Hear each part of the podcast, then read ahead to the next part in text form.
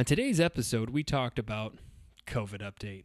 It's been a year, a long year. We delved into what we're seeing in hey, both. I, I do of, want to stop real quick. Congratulations. We all made it this far. Yeah, yeah, absolutely.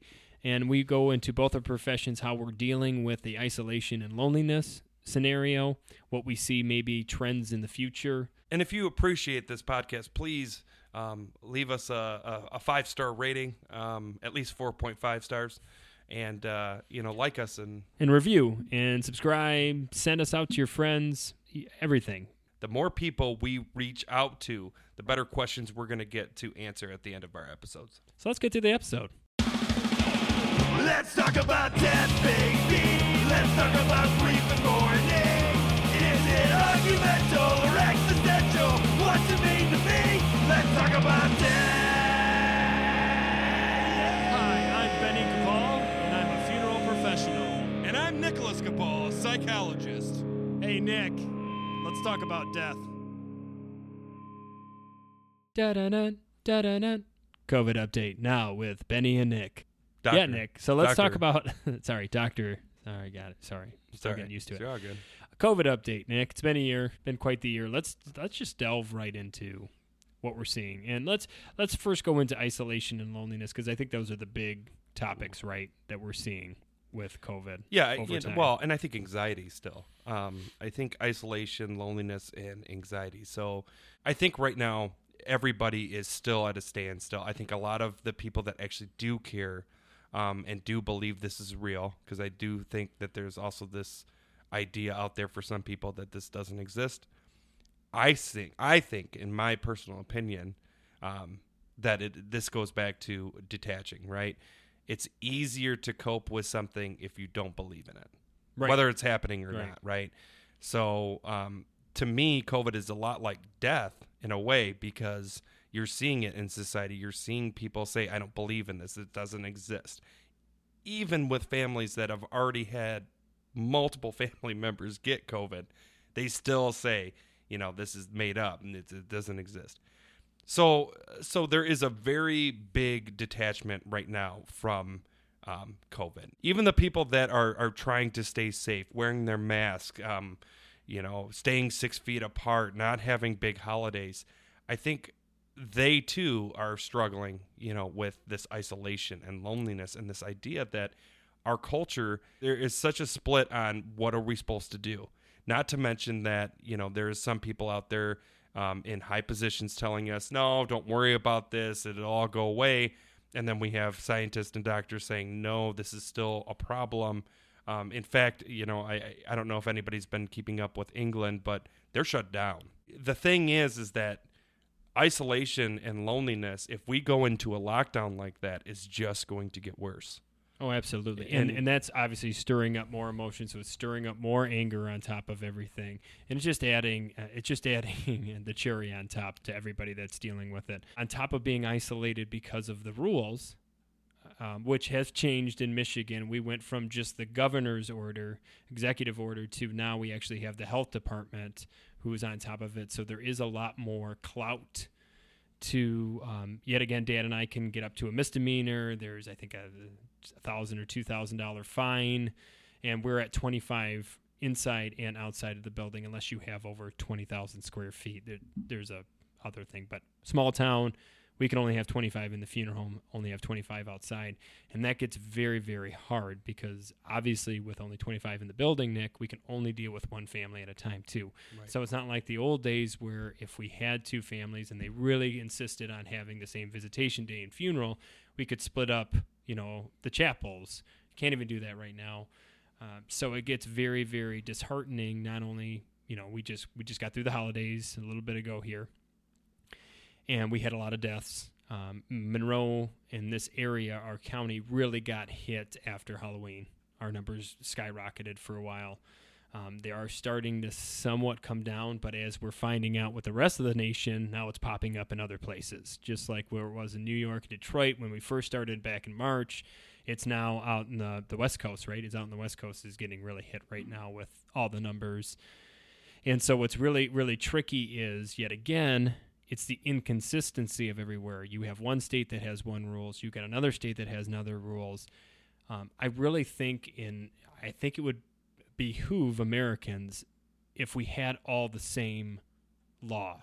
Because if we all had the same, whether rules. It's twenty-five, whether it's fifty, whether it's twenty-five percent capacity, right? It's everywhere. So you don't have this, you know, families that are already dealing, mom died. Okay, now, okay, I got the stress of what are these, what is this funeral home going to do? Mm-hmm. And we're still dealing with one funeral home that will do this, another funeral home will do that. You know, Dan and I have always been off the book. So if the book tells us twenty-five in, twenty-five out, that's what we're doing. But, Nick, I'll be honest with you, it's very stressful because we do have some families that are, are they don't either, A, believe in it, or they just, it's not going to happen to us. We need to have our grieving experience. The idea that you need to flex the rules for us, and the problem is just like everything else, and I think we all learned this when we were kids. If you do it, if you do it for one family, you got to do it for every family, right? So the idea is we're, Dad and I have always been, we want to keep you safe. We want to keep our staff safe, and I think some people forget that too, is we have families too at home. This isn't just your family that you're coming into. You have a pastor coming in. They have their own family, and they have their own faith family. Um, but yet again, I think if I, I think what would help somewhat a little bit is if we all had consistent rules across the board. Well, I think a lot of this stems from distrust, right? We have this idea that um, because we become an individualized culture that we don't trust one another. We don't trust science. We don't t- trust politics. We don't trust each other. So I think that leads to anger, mm-hmm. right?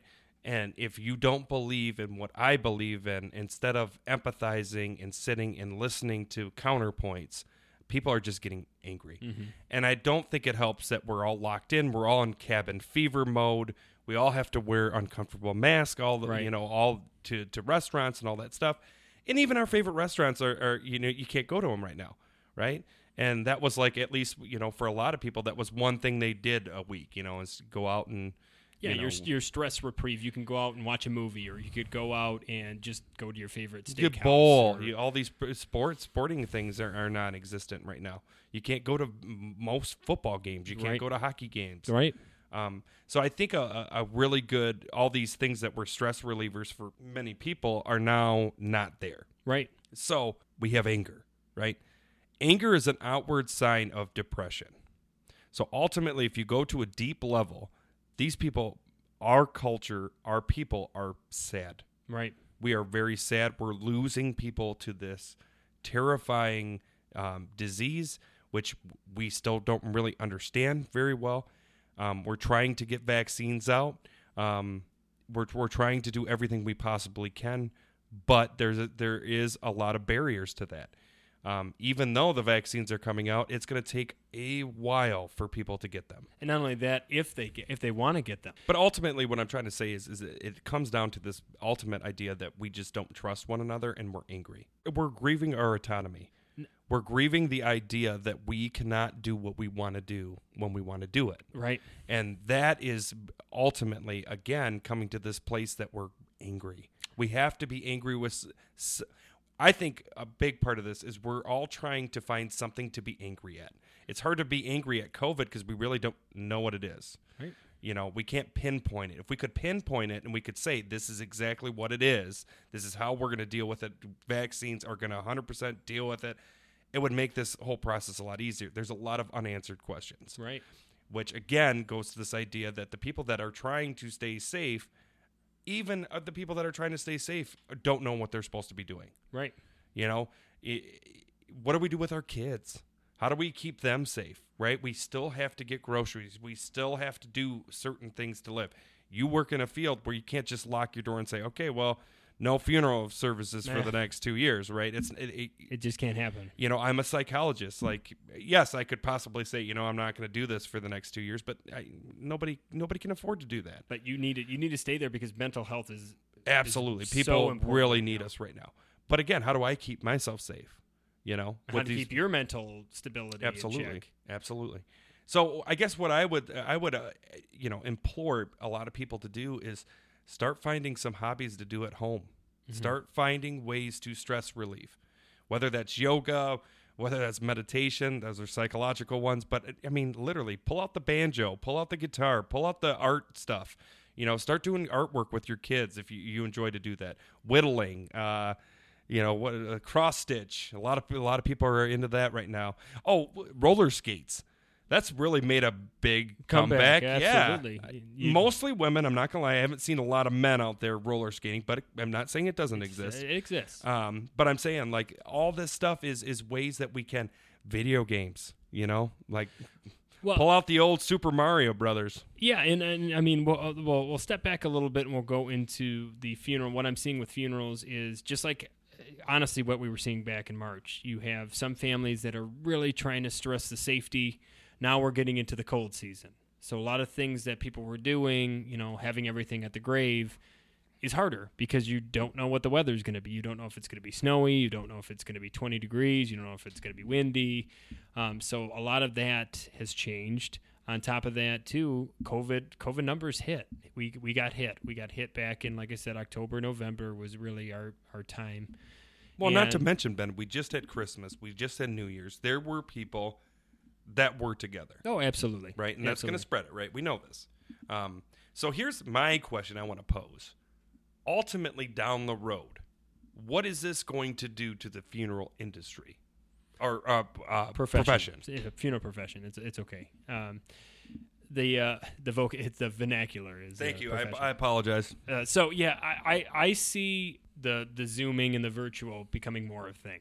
That might be a good uh, future episode talking about virtual funerals. But then also, we come from a small conservative town where people don't want to be on camera. And they don't want to grieve on camera. I have witnessed some eulogies that probably would should not be on live. live. Mm-hmm. But I think that would. I don't think that's going to change, um, especially because nowadays families are just spread apart regardless of COVID or not. So if you can't come home from the military, there's always the Zoom option or the live streaming option. Um, but uh, I think, will people go back to having one day visitation and then funeral the next day and go back to the church? I, I think they would, they were going to be more than happy to have what they were used to. Um, in my community, at least, my small my small town uh, that I love so dearly. Uh, but I do think in some communities, maybe in like the cities, they're get they may get used to it. They may get used to just, this is how it is, and right. I'm okay with that. That's that's the only thing I I, I wondered about. Oh, we don't have to have eight hours or six hours. You know, I'm this is right. This is me playing a part here. Right. I don't feel this way, but like, oh, well, we don't because have let's to? let's be honest, cremation has has made a. Um... Oh, absolutely, and the, one of the big reasons for cremation right now is because I think back in even March, people thought, well, give it four months, we'll be able to do whatever we want. So why not have cremation so we can have the full service, including our loved one at the service. Right, and then bring it's like it burial, back. You really can't. Right, I mean, dig them back up, and it'd be a mess. And like, rea- no one realized we'd still be in this boat a year later. No, but when it comes to you as a psychologist, do you feel that there's a long term, uh, maybe a crisis, crises, oh, absolutely. with with with the isolation and probably just the skills to cope with it? So I think about this. I think about kids. Um, young kids, especially the children right now, the children that were supposed to go off to kindergarten or first grade or, you know, these pivotal moments where um, being around other kids is so important for their uh, development, um, socializing, all that stuff, how to speak, how to speak to the adults. But it, I digress. These, let's say this goes on for another year, right? These children are now going to be thrown into, let's say, third or fourth grade without having those first two years to uh, understand how to deal with other kids, all that stuff. Teachers, and now classrooms. You're throwing them in a room. I, I, I mean, it's a sink or swim, I think, for some of these kids. Not to mention that I think a lot of our our teens, kids right now are really struggling um, with the online teaching. Or the homeschool yeah. with their parents. And, I, I, and I'm sure the parents feel the same way now. You know, I, I, in my in my work, you know, I've come across teens that usually were, you know, A students and now are failing. My hope is one one positive thing is that I think, you know, the old saying, you don't know how good you have it until it's gone. Mm-hmm. I think this might put a, uh, a spin on, you know, um, kids actually wanting to go to school. You know, this is a great way to to remember that When when the United States was open and people were, you know, in the community, you could go to the store, mm-hmm. go to the restaurants and stuff, I think this might reopen ah, an empathy maybe for other people. is, is that we all had to go through this together. So let's now try to rebuild. Okay, so Nick, I think it's about that time we go on those Q and A's. Q and A, Q and A, everyone loves that Q and A. So COVID and funerals. Um, I had a family member pass due to COVID, and because of the funeral restrictions and health concerns, a lot of friends and family members could not make it. What are some ideas of how we can have a celebration of life in the future? When do you think we will be able to have it? Okay, well, I'm gonna I'm gonna start with the last question. Nobody knows when we can actually have um, a proper send off, one way or another, funeral, memorial service, gathering, et cetera, et cetera. So I, I wish I could answer you on that, but I, I I'm just I don't see I don't have the magic eight ball. Choosing a number to have at a funeral is is a nightmare, and I, I, I literally I do not I feel bad for every family that I've taken care of, because I know that's extra stress to add, is on top of you can't have everybody there that you want to, you can't have them hugging you, you can't have them embracing you. Um, but not only that, but you got to have twenty-five. So if Rick's not on that twenty-five, he's not coming. Not to mention you can't have any food. You can't There's a lot food. of weird. You can't, yeah, yeah, and you've talked about that. Um, is one of the biggest things with luncheons is just being able to Community. sit and, and yep. eat and eat together. Um, I, I think it comes down to, at this point, families got to do what they got to do. Um, we're going to do what we need to do to yep. keep you safe and legal, and and we're going to do what the law says. And I want I want to make this very clear. We're also doing this to keep ourselves safe. Yep. I know I, I know in your grief you lose track that we have families, but also realize if we're sick, if Dan and I are sick, we can't open our doors. And imagine those families that now have to go someplace else because they can't feel comfortable because Ben and Dave are sick. And then you if and Dad, Dad and I are going home. to work, then the door is closed, and then you don't even have Kapal Funeral Home. It's a it's a cyc it's a cyclic it's cyclic thing. problem.